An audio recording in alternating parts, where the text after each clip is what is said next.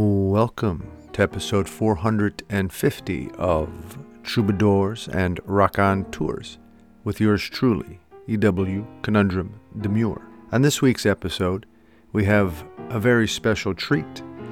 Our associate producer, Doctor Michael Pavese, will be speaking with us about the great Stephen Sondheim.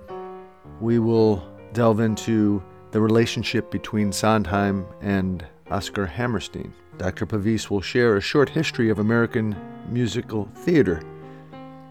We discuss Sondheim's tendency to create a psychological depth for his characters and how a common theme is people trying to figure themselves out in his work and how Mister Sondheim was open to changes right up to his death just a few weeks ago in his nineties, and how he was generous with his time.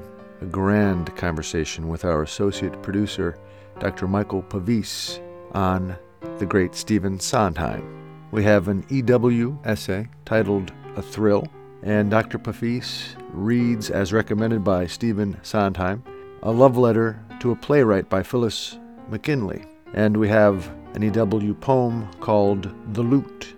All of this, of course, will be surrounded, imbued, infused with the wonderful energy of several great tunes, all Sondheim tunes, all chosen by our associate producer and his son, Nick, for this program. So, let's get to it. Episode four hundred fifty of Troubadours and Raconteurs.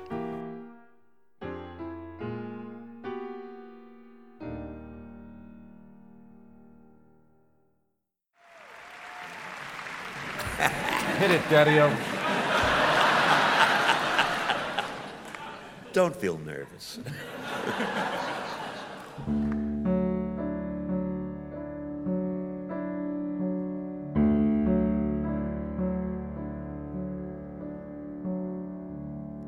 Nothing's gonna harm you, not while I'm around.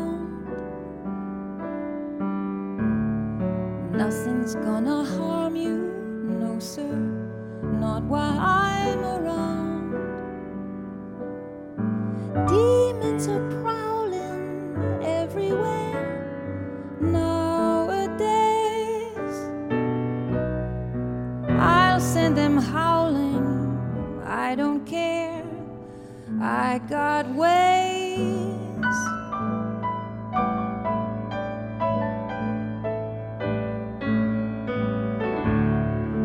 No one's gonna hurt you, no one's gonna dare.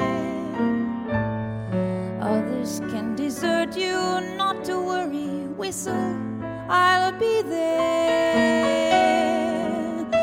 Demons will charm you with a smile for a while, but in time, nothing can harm. Not while I'm around.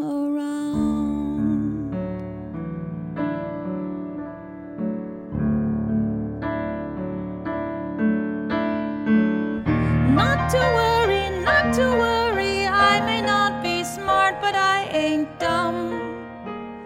I can do it, put me to it, show me something I can overcome.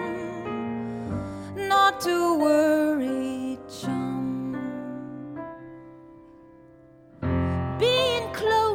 and being clever ain't like being true. I don't need to, I won't never hide a thing from you like some. No one's gonna hurt you, no one's gonna dare. Others can desert you,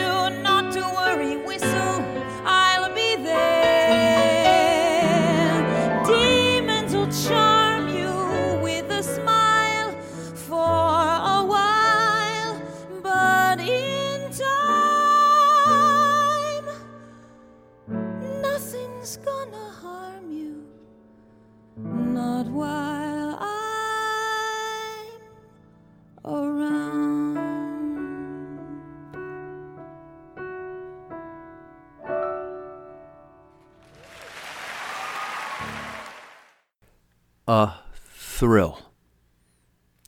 The weather outside is frightful, yet the sharks and jets are delightful. Let it snow, let it snow, on with the show. Not Sondheim for sure, but I am E W Conundrum Demure. The American Songbook, cross-pollinating with Broadway theater, is a speed for her that fits just so, as we do-si-do around the small wooden kitchen table, in between work, T V, and stockpiling the bills. Like that song from Journey, everyone wants a thrill. And some frills, too. He was raised in Manhattan, and what a mighty fine man he so happened to become. Could have ended up another bum, roaming the streets on the Bowery, in Hell's Kitchen, an aimless, artistic soul. Any one of us has that sort of chance, but not him. But for Oscar to start the boy with ways to cultivate his talent and joy, he might have ended up a handsy regular at small, smoky cabaret shows, waiting in the back for some physical contact and a plastic bag of tinted yellow God's country smack, held tightly together with a used, cracking, doubled-up rubber band. Though not him, not this man. Instead, he wrote many stories in song and embraced humanity, loving and strong, surely resonating for generations in our country's heart and head. Adieu to you from us presumptuous, on behalf of the unsuspecting throng.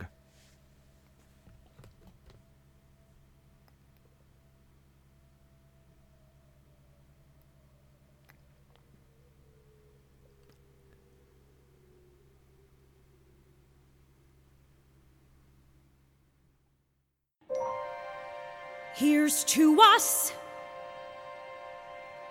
Who's like us? Damn few.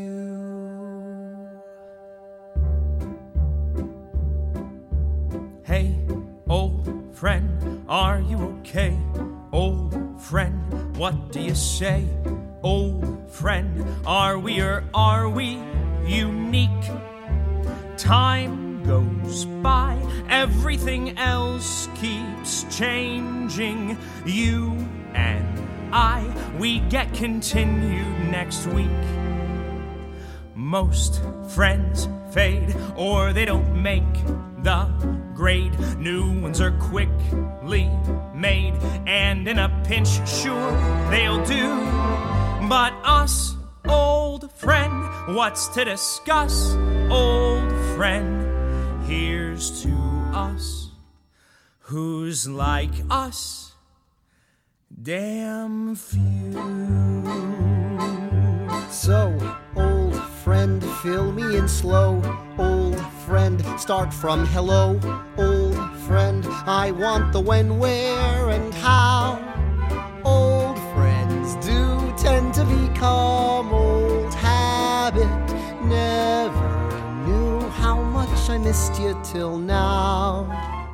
Most friends fade or they don't make the grade. New ones are quickly made, some of them worth something too. But us, old friends, what's to discuss? Old friends, tell you something. Good friends point out your lies, whereas old friends live and let live. Good friends like and advise, whereas old friends love and forgive. And old friends let you go your own way, help you find your own way, let you off when you're wrong, if you're wrong, when you're wrong, right or wrong, the point is old friends shouldn't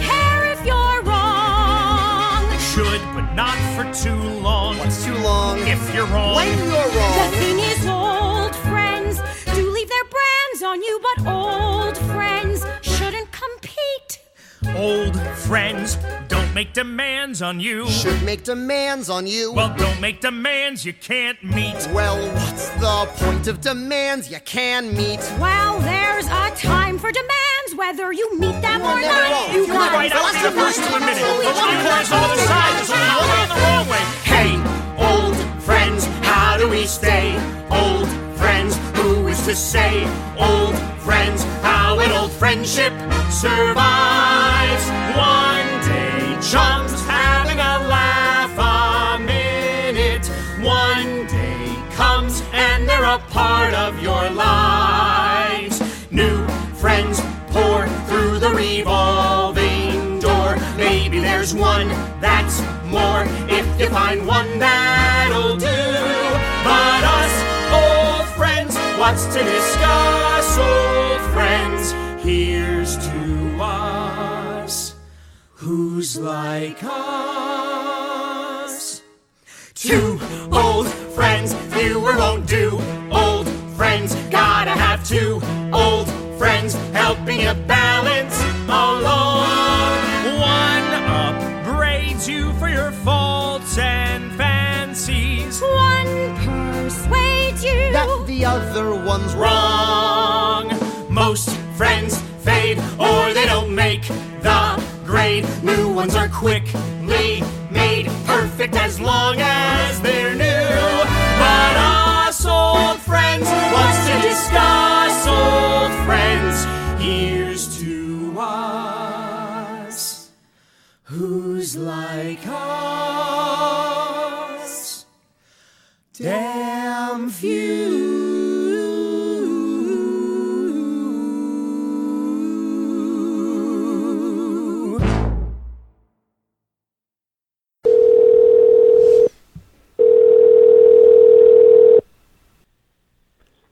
Hello? Hello, is, is this Doctor Michael Pavese? It is. It is. That's it is uh, E W? It is E W Conundrum. I am so happy to have you participate uh, in a conversation with us on our show, Michael. I mean, Michael's our associate producer for years here on Troubadours and Rock On Tours. I'm sure you've heard his voice with um, some of the uh, essays he's written and read, and uh, plays as well. Uh, he he is here today to talk with us about a particular subject, um, Stephen Sondheim.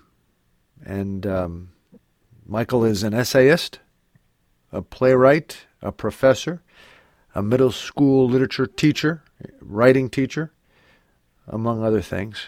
And again, our associate producer. It's so nice to be able to talk with you.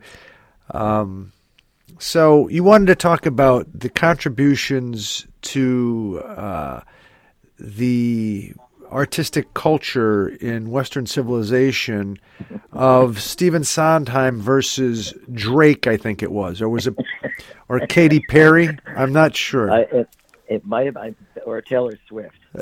I'm a, I'm a I'm a I'm a major Swiftie. Yeah. in in addition to being, you know, a Sondheim. Yeah. That's yeah, Swift. So thank, uh, Swiftie sounds about right. My kids are big uh, Taylor Swift fans, and there's and there's a, a two degree, let's see, two degree separation between Taylor Swift and Sondheim, because she was dating Jake Gyllenhaal, and uh, there's a a song that he that she wrote about the breakup, and there's a video, like a six-minute video about it. And Jake Gyllenhaal played George in Sunday in the Park with George.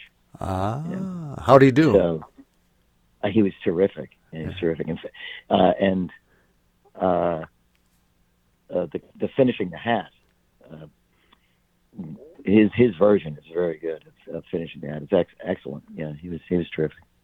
But thanks for having me on the show. Oh, well, you're part of the show. It's nice to have you in this capacity. Um, and uh, I know there are, there are several different directions you'd like to go to. Uh, I mean, pretty much you've, pro- you've produced this whole this whole episode uh, in terms of the music that we're going to hear, uh, throughout, and and uh, oh, really, right. really what we're going to talk about. So, uh, you know, thank you. And it's important. It's important to talk about Stephen Sondheim, I think, because um, he is one of the greats, isn't he? I mean, where where does he come from? First of all, where where is he out of? Is he like from Idaho, or is he from oh, Louisiana? No, no, he's a classic New Yorker, upper upper West Side. Uh, yeah, or, or is it East Side? Uh, upper East Side New Yorker, I think. And his and his father, his father's a manufacturer. Uh, And uh, no, he grew up in pretty uh, uh, affluent conditions, and uh, so he's a classic New Yorker. And then, if I, you know, uh, do you want me to give you a little of his background? Yeah, sure. Yeah, yeah. Well, for those, for all those Sondheim fans out there who are listening, you're you're going to know this and probably correct me in uh, the Facebook uh, groups we have. Uh, You'll be canceled. I know, I know. Uh, I couldn't live without them. Couldn't live without finishing the hat. Good thing going. Uh, but so he, he was raised in New York, and but his mother, uh, who he had a very, very tense and strange and sad relationship with, uh, divorced his father when he was ten, and they had a house in Doylestown, Pennsylvania. Oh wow! And And uh, his mother was kind of a celebrity hunter, so Oscar Hammerstein was was lived like three miles away, and she he had a son who was uh, roughly Sondheim's age. So through his mother, he had the connection with Oscar Hammerstein, and he became part of the family. Basically, Oscar Hammerstein became his mentor and his teacher, and sort of like a second father.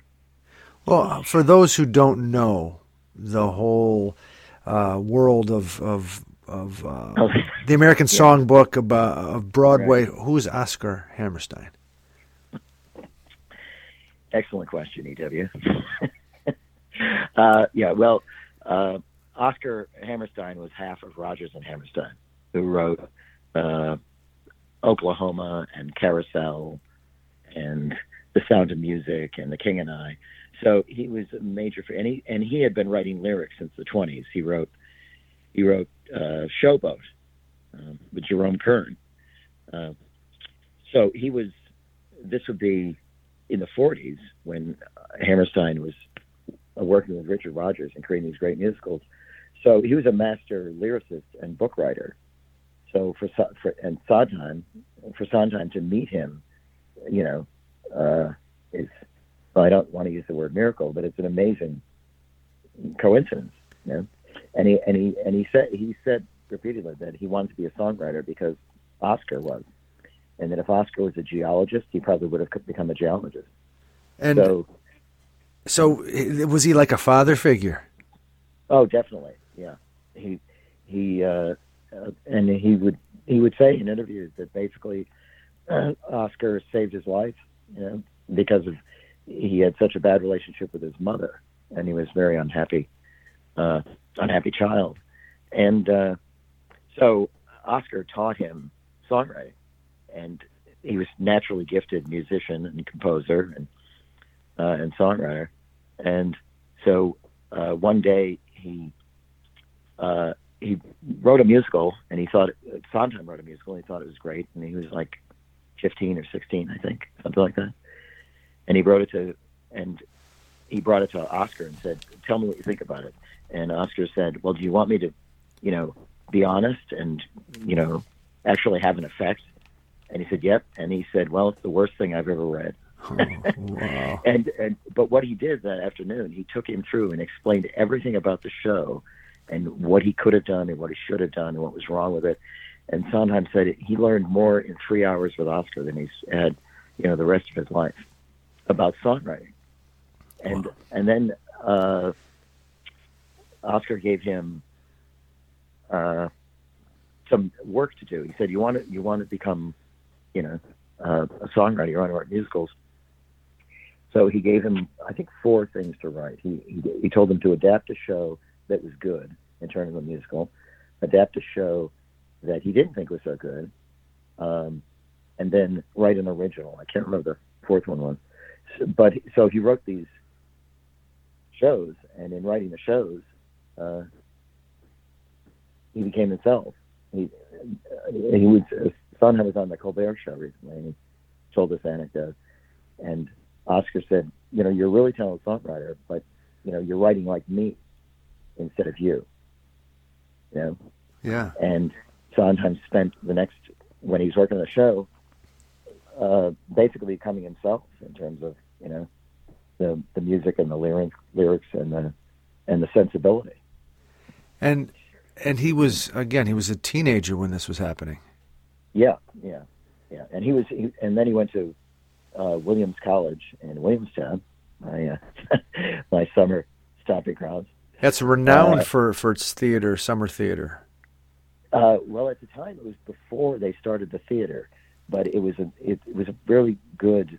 Uh, it still is, you know, a really good small liberal arts school with a great music program, and they had a theater program. So we wrote shows for uh, uh, at Williams at Williams, and then by twenty-five, he, he wrote a show that didn't uh, go anywhere. The producer died.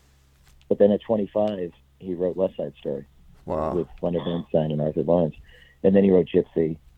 Uh, and then he began writing his own uh, his own shows, with, you know, writing the music and lyrics. He started off as a lyricist for West Side Story, which, by the way, the movie of the new version by Steven Spielberg and Tony Kushner, it opens today. Oh, no, it opens tomorrow. It opens tomorrow. From the day we're talking. We're talking on from the day uh, oh, December. Right, from the day yeah. we're, talking. we're talking December yeah. ninth, so you're saying it opens up December tenth. Yeah. Just so by in, the time it airs, it, uh, it'll be in the theaters. It'll be in theaters, right. Are, we, are you yeah. getting Are you getting like residuals by, by mentioning it? I wish. I wish. I wish. There's a great story about uh, uh, Leonard Bernstein started, started writing the lyrics to West Side Story, and... Uh, And uh, but ev- but and then they hired Sondheim, and then eventually uh, Sondheim really wrote all the all the lyrics. So for a while they were getting both getting credit for the lyrics, you know. Uh, and Bernstein said before that opens, you know, you should really get solo credit, you know, and I'll and I'll give you the royalties, you know, the the half of the royalties that I would get. And Sondheim said, no, no, no, the credit is enough.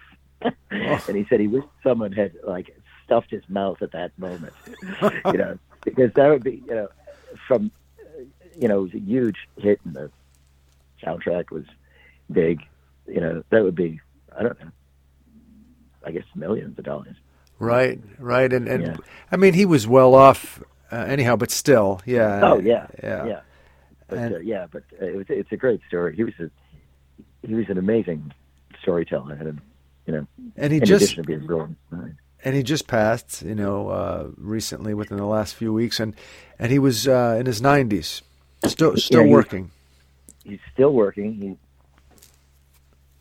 he was still active, and his and his he was he's become so much of a uh, recently part of the culture. I mean, he's he's showing up in different T V shows and movies, uh, like his music is, and his and two of his shows are being revived. He was ninety-one, and he died, uh, the, I think, the day after Thanksgiving. Right. And he was active up until then. He had gone to uh, the opening of Assassins at, at Classic Stage Company, and he was at the preview, first preview of Company, which opens uh, fairly soon, maybe this week or next week. And these are his shows, too. And these are his shows. These are, yeah, these are revivals of his shows. Uh, Company, he wrote in nineteen seventy, and that's a groundbreaking musical. And Assassins, I think, is from nineteen, uh, nineteen ninety-one, nineteen ninety. Uh, Do you but he was at he, he was at the, the preview of Company, so and he was working on a new musical. That's amazing. Do, yeah, active right up until he died. Yeah, yeah, that's that's a that's a great way to be. Um, and you know. People that hear Sondheim, obviously he's a he's a well-known uh, name, um, even the, even though people might not know exactly what he's all about. Uh, people that yeah. he, hear it, I mean, why why is he so significant? You know, I mean, yeah, he's some guy that wrote words for for shows, uh, you know, in, or came up with his own shows. Why are his shows so great? Why is uh, his work so important? Why is he, uh, you know, a goat, the goat? Yeah. A goat. Uh, yeah, that's a good way to put it. They might know his, they might know his name vaguely, you know, if they're not into if they're not into theater, you know, uh, but they won't know. They won't know uh, him. Uh, but, you know, I, well, uh, do you mind if I give you like a short history of the American musical theater? No, go ahead. I'd love it. Okay. Yeah. Well, and again, this is, you know, in my circles, we all know this, right? Right. But uh, but your your circles are small. Right. That's right. Yeah, they just fit around me. That's that's my circle. Yeah. A circumference of about two feet. Yeah, yeah, yeah. Uh, well, so uh, back in the twenty uh, the twenties and thirties, the beginning, the beginnings of American musical theater. Uh, you know, there were there wasn't necessarily a connection between the. Uh, the songs and the book. The book is the story and the libretto.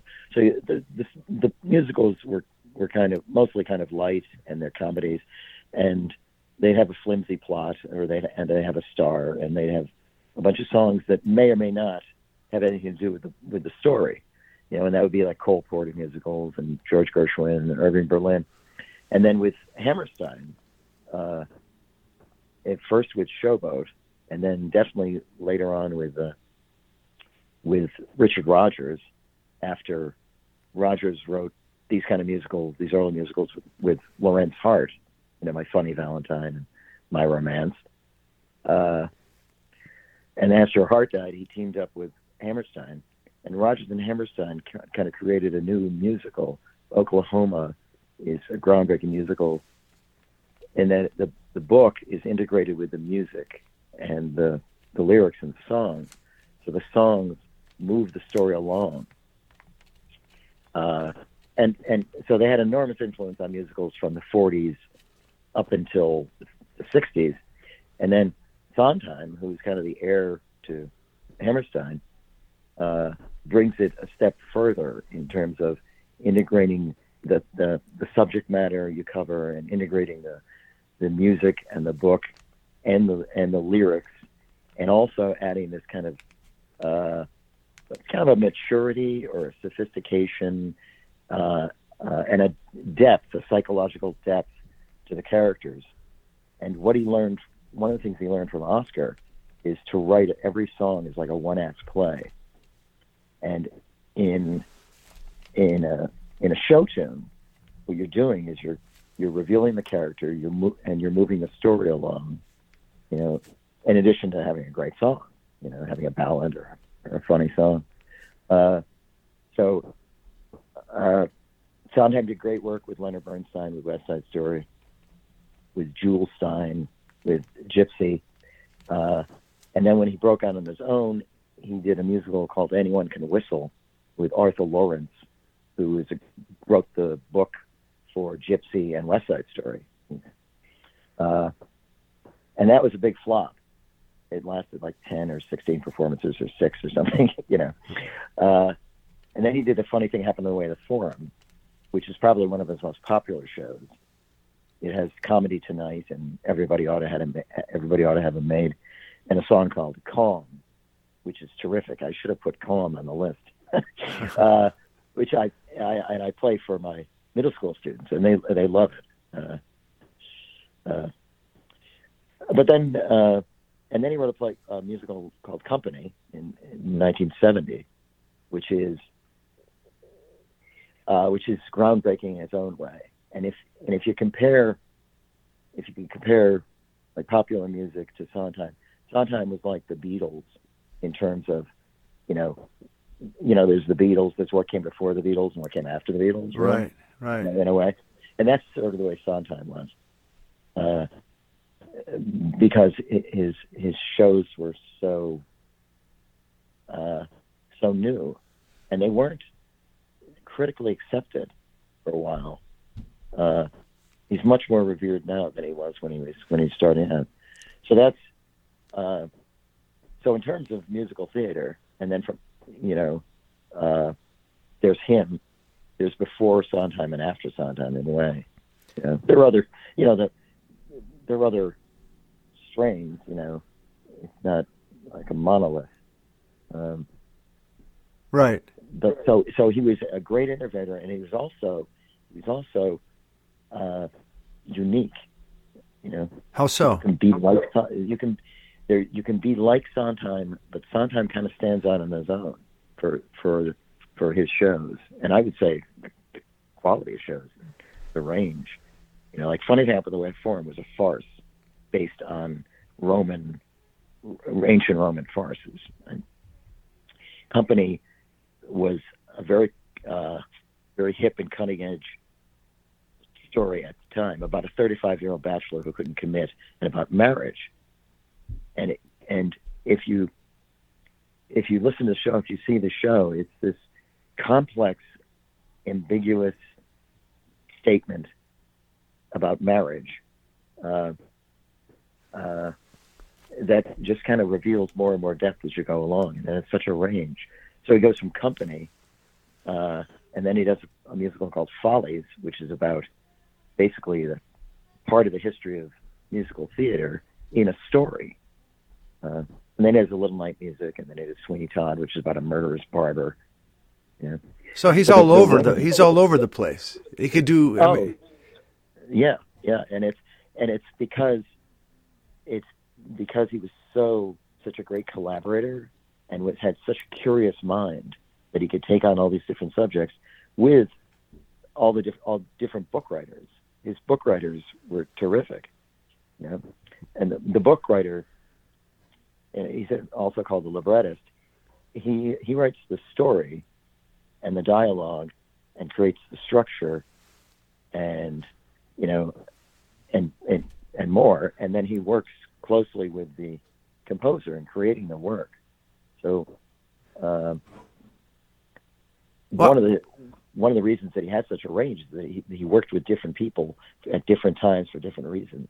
So he, he's open and he, he, to working with other people, and he likes to go to uncharted places and uh, uncharted places w- with other people, maybe even on occasion taking the lead uh, to a certain extent, more so than you would think uh, other big-time established artists might.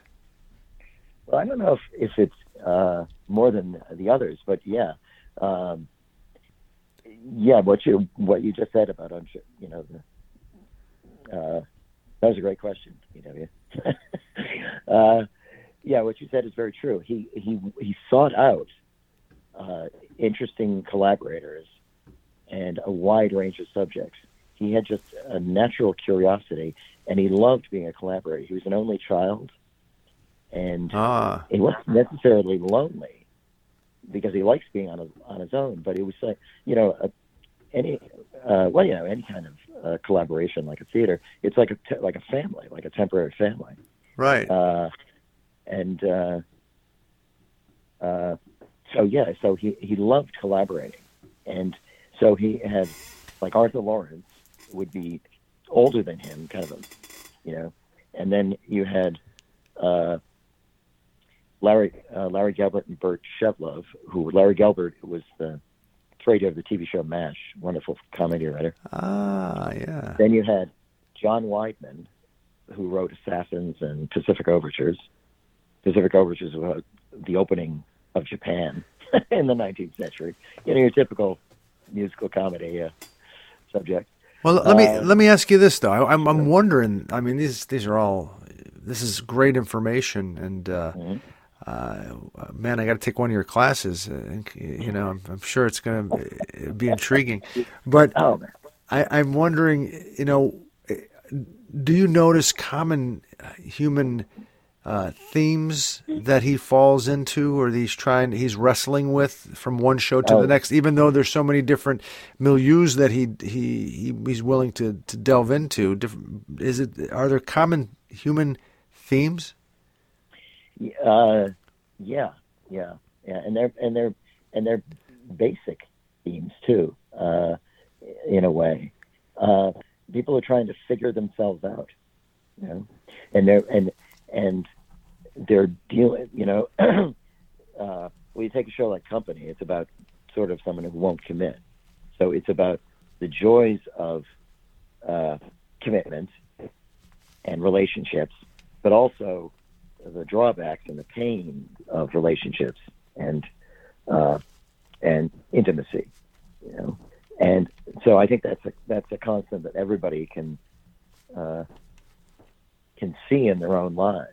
Right. Uh, so he's very much interested in people wanting to get together and wanting wanting not to be together. Together. There's a he has a great song called "Marry Me a Little." Yeah. And and it's in Company, and it was cut and it was added back, and and. Uh, Uh, there's a song called uh, there, there's a lyric called "Keep a tender, uh, keep a tender distance, so we'll both be free." That's mm-hmm. the way it ought to be. Which yeah. which tune is that? It wasn't, that was in "Marry Me a Little." Mm-hmm. Yeah, uh, and uh, I think we're going to hear that one, aren't we? yeah, yeah, yeah. yeah. Uh, and it's a great song, and and it's and. Uh, He's also interested in people how are, how they're dealing with the past and their personal past. There's a song called "The Road, uh, the Road, uh, the Road You Didn't Take," which is you know the Robert Frost poem mm-hmm. uh, about two two woods diverging in a yellow wood. And this middle-aged man is looking back on his life, and he's looking back on the choices that he didn't make. And he has a line: "The Ben I'll never be, who'll remember him?" Uh. And and uh, so it's he's regretting the life that he, in a way he's regretting the life that he didn't lead in one sense, but he realizes kind of the inevitability of what of what happened. You know, who's who's going to know who I who I might have been? Do do you think? Well, yeah, I mean, I think about that kind of stuff all the time. Do do you think? Um, Most people are, are going there and getting all of this when they see a show of Sondheim's, or are they just that's a great tune. I love the melody. Uh, I don't know. You know, you know, people get what they want from it and what they can. You know, I uh, the in, uh, the Scranton Shakespeare Festival did "Into the Woods," which is another one that I see. There's so many I forgot forgot to mention that he wrote with James Lapine, another great book writer who also wrote "Sunday in the Park with George" with him. So Into the Woods is about, uh, is uh, kind of what uh, the kids would call a mashup. You know, he takes, it's about fairy tale stories that are all combined and intertwined. And when I, I saw it at the uh, wonderful production at the Scranton Shakespeare Festival, with a terrific cast, the baker's wife was excellent. They all were. Uh, but people who didn't see the show, they thought it was over at the first act, you know. Because what happens in the first act, everybody gets their wishes, and in the second act, you know, they it's the results of what gets their wishes, and it's not really, you know, not always too happy. Uh, so they you had loads of people who had never seen it before because it was a free show, and uh, I think they'll get the tunes, they'll get the laughter, and you know, and eventually, if they go back to us or if they think about us, they'll they'll get they'll get the depth, you know. So there's from, from, from his lyrics, I think, and that's one of the key uh, aspects of Sondheim that makes him, again, uh, one of the best, if not the best, at least iconic, and as you said, a, re- a reference point in uh, American theater. Uh, his depth and his and his, uh, I guess, dy- dynamism, being able to go all, yeah, uh, yeah, and, yeah, and his range, and uh, you know, and his insight.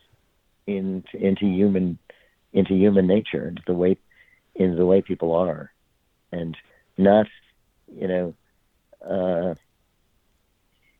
not kind of preachy about it. Although he thought that kind of art was, was teaching, not too, not too preachy, but in a, a real kind of a great sympathy for how messed up we are. You know, like everybody, like Chekhov, you know, or, or Tennessee Williams. You know? Right, exactly. Now, yeah. We only have a few moments left, Doctor Michael Pavese, our associate producer here for Troubadours and Rock On Tours, I'm proud to say, essayist, playwright, professor, middle school teacher, among other things. Um, how do you want to wrap up this discussion about the great Stephen Sondheim?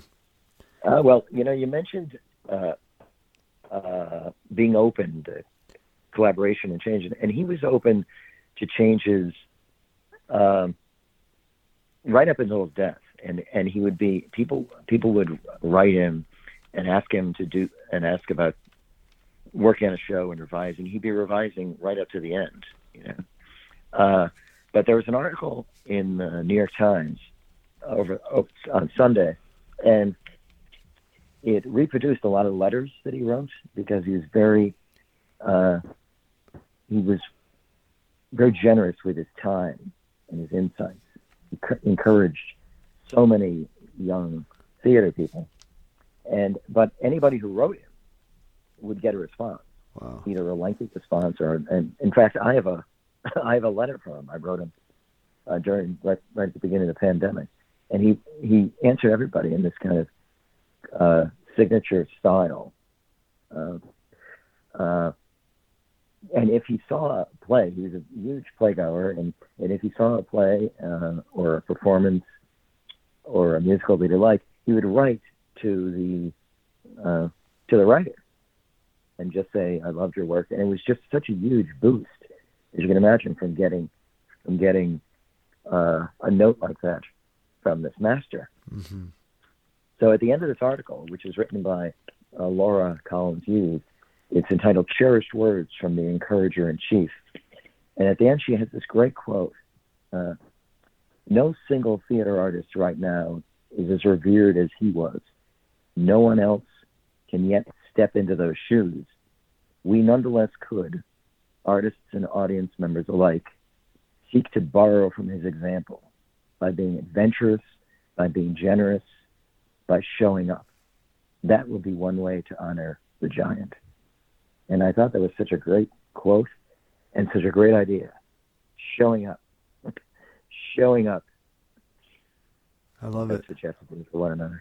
I love it. Doctor Mike, what he did for us. He he showed up. He, well, you know, he lifted us up, and he still does. Thank you so much, Doctor. Uh, we have to do this again. I I, I think this was a, a great uh, discussion, and there's so much more we can talk about. Doctor Michael Pavese on Stephen Sondheim, and all the songs you hear in today's uh, episode are ones that he has chosen. Uh, we'll we'll uh, be hanging out together soon during the holidays, I- I'm sure. So until then, take care. Well, thanks a lot, Larry. This is this is great. I really appreciate it. My pleasure, sir. Good, good talking. Same here. Uh,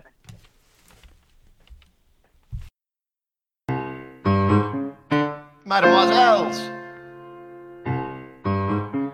you and me, pal. Second bottle, ah, she looks for me. Bonnet flapping, yapping, woof, chicken, pastry. Yes, she looks for me. Good. Let her look for me.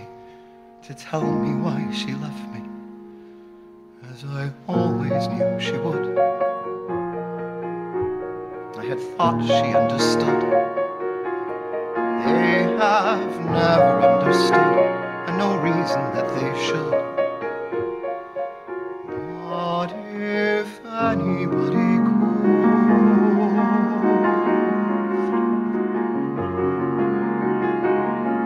finishing the hat. Have to finish the hat.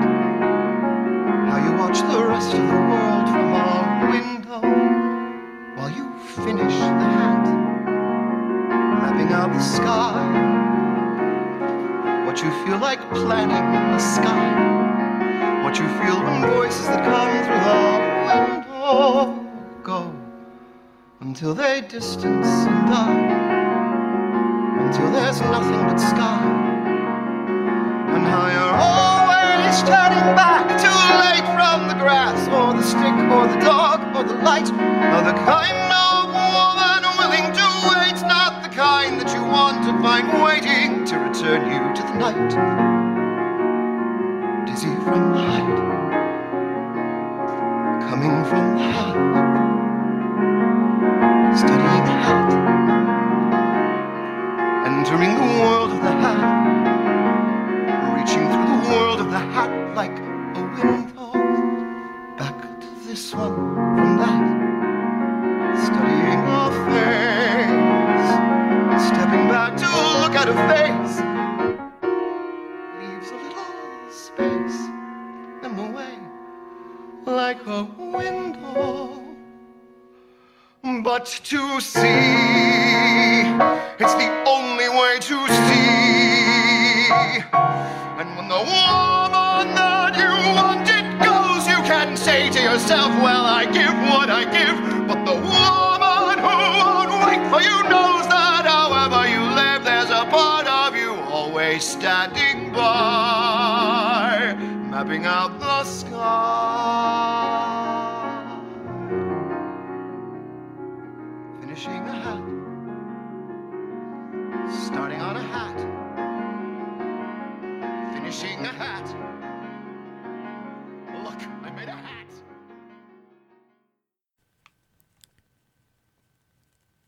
In the epilogue to Look, I Made a Hat, the second volume of his collected lyrics, Stephen Sondheim writes, "Finally, I have a gift to offer every hat maker who has waded through these books. Read Phyllis McGinley's poem, Love Note to a Playwright.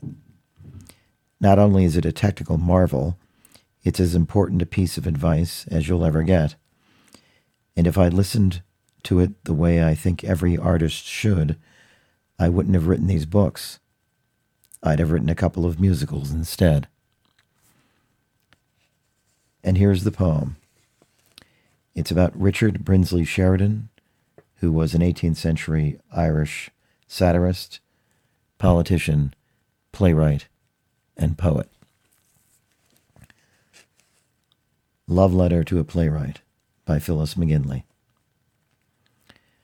Perhaps the literary man I most admire among my betters is Richard Brinsley Sheridan, who, viewing life as more than letters, persisted like a stubborn gale in not acknowledging his mail.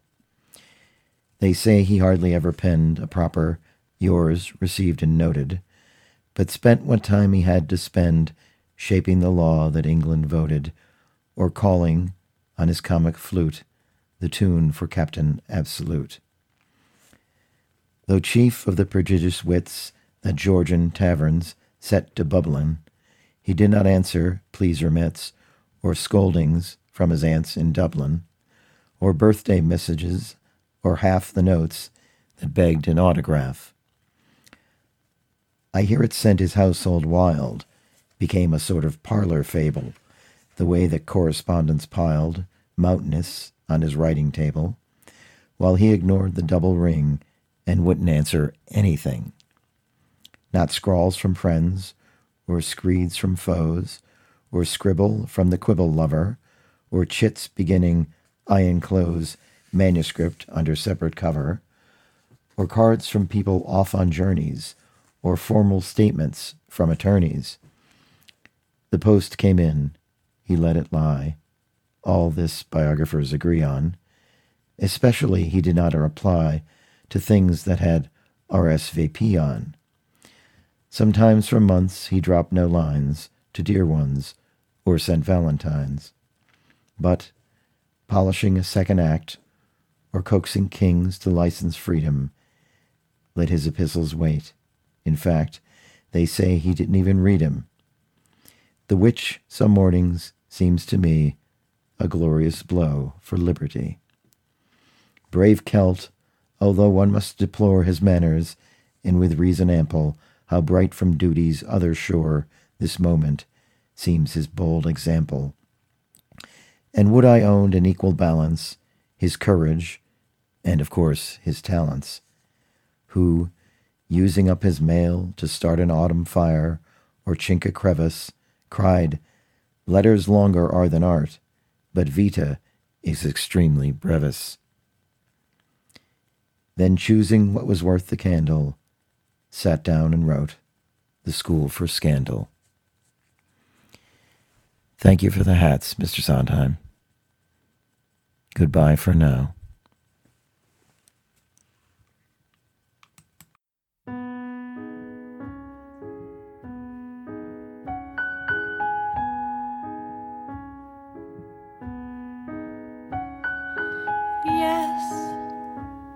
I know, goodbye for now. How long? A year, a day.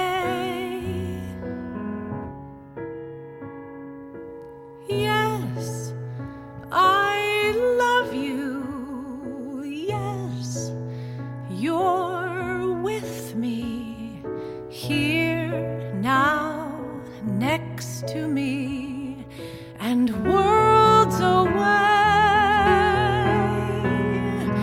See, I free you, and I'll see you when I see you. Fine, okay. Goodbye for now again. Goodbye until whenever then. We're free, that's what we said we'd be, at leave to come and go. You as well as I, somehow each hello makes it worth goodbye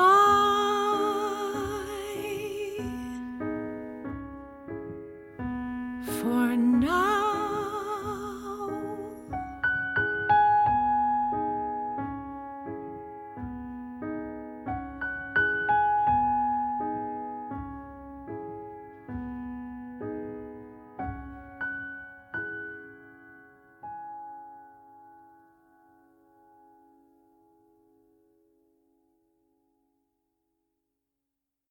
The lute.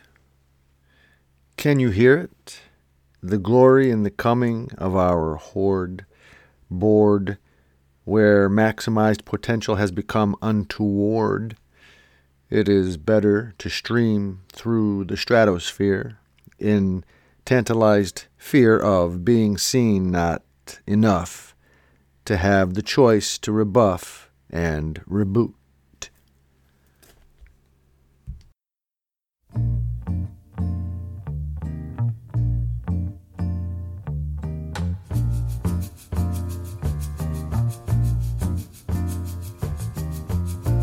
Marry me a little, love me just enough, cry but not too often, play but not too rough, keep a tender distance so we'll both be free.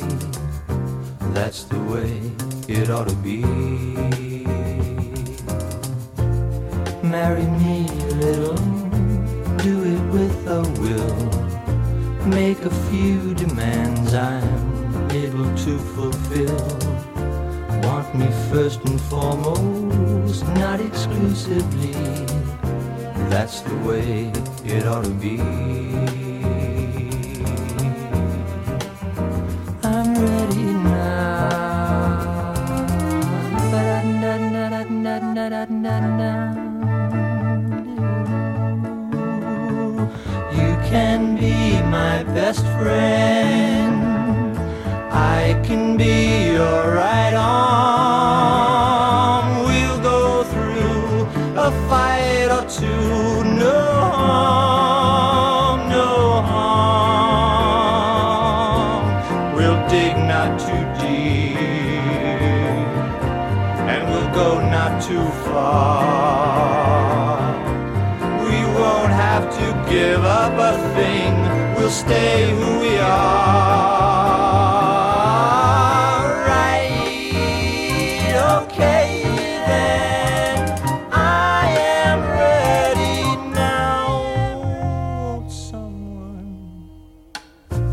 marry me a little, love me just enough, warm and sweet and easy, just the simple stuff.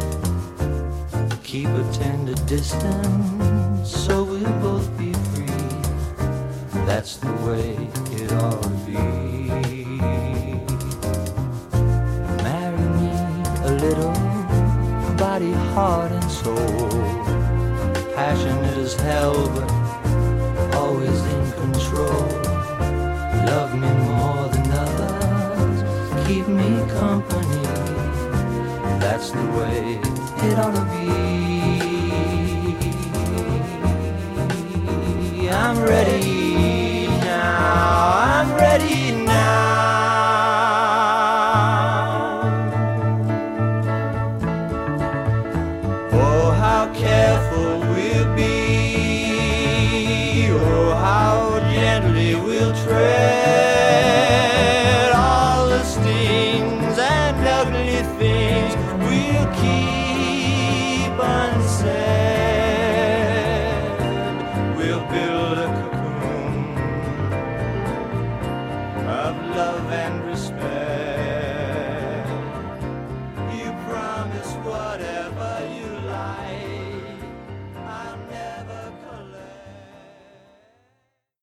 And there you have it, episode four hundred fifty of Troubadours and Raconteurs, with yours truly, E W. Conundrum Demure. I'd like to thank those folks who made this episode possible. First and foremost, our associate producer and guest today, I'm happy to say, Doctor Michael Pavese. We'd like to thank Stephen Sondheim, and writer Phyllis McGinley, as well as these musical artists, Thelonious Monk, Jason Robert Brown, Stephen Sondheim, Katrina Lenk, Celia Keenan-Bolger, Colin Donnell, and Lin-Manuel Miranda, Raul Esparza, Melissa Arrico, Harry Nilsson, as well as Terrence Blanchard and Branford Marsalis too. And of course, I'd like to thank you for listening. Until next time, let's give it a go and do our best with this time. Take care.